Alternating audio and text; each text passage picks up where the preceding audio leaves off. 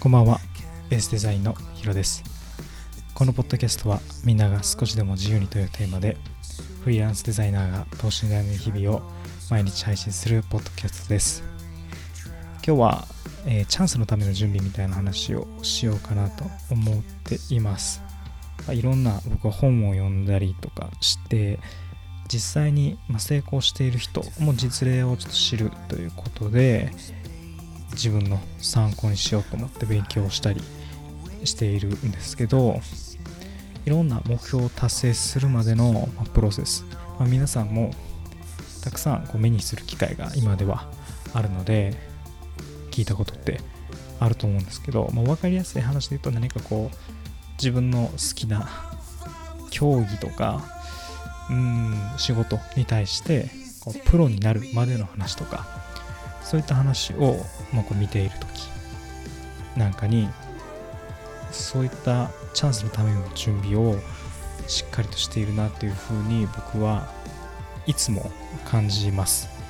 自由を勝ち取るとか、ま、自分がやりたいことができるまでにはもちろん日々努力が必要だしチャンスのための準備を、まあ、いつ来てもいいようにね準備しているなっていうふうにやっぱり成功している人というか、まあ、実際に何かのプロになっている人たちっていうのは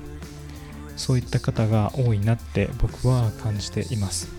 皆さんの周りでも、ま、やっぱりチャンスをつかむ人っていうのは日頃努力をしているのが前提でしっかりとチャンスが来た時に対応ができる人なんじゃないかなと思います。特にデザイナーなんていうのは、まあ、実績がすごく大事な部分があるのでどのような仕事をしているのかということは必ず聞かれることでポートフォリオっていうものを用意をしているんですけどそのための準備っていうのはすごく大事だなと思っております。常に、え、毎日更新毎日は無理かもしれないですけど、ま、常に更新していくことが、ま、必要で大切だなっていうふうに僕は改めてね感じています。そういった自分に当てはめて考えてみるとまだまだ少し甘いなという部分があるのでそういった土台作りやっぱり重要だと思うのでそこの手こ入れをちょっとしていきたいなと今日はずっと考えていました。やっぱりデザインっていろんな、まあ、共感してくれる要素とかこの人に仕事頼みないなっていろいろ思うところで仕事を勝ち取っていくことはあると思うんですけどやっぱり実践で、えどんな、え結果を残してきているのかっていうことは選ぶ人にとってはすごく重要で、まあ、それはもちろんなんですけどお金を使うのでこの人なら大丈夫だなっていう確認作業がなかなか数値化できない分必要となってくるのですごく僕はねこのポートフォリオっていうものに対して、ま、準備を熱くする必要があるなと感じてます。結構このポートフォリオ自体は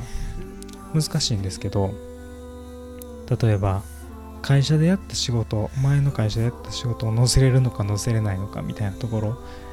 基本的にっていうか普通載せれないんですけど、まあ、ただやっていることは事実だし、まあ、他の人に伝えることはね口で伝えることはできると思います。ただ他のところで例えば転職をしてまた実績を作っても結局同じようなことが言えるのでフリーランスで戦うっていうのはある意味ちょっと早めに勝負に出かけて自分の作る作品を作る時間にしたりとかそういった時間を作りつつ初の実績をどれだけ早いタイミングで掴んでいくのかみたいなことはきっとフリーランスで生きていくために大事な要素なんだなっていうふうに感じました皆さんも何か小さなことでもいいので一つ実績を作ってチャンスのための準備をしてみてください。はい、今日もポッドキャストを聞いていただいてありがとうございます。また次回のポッドキャストでお会いしましょう。お相手はヒロでした。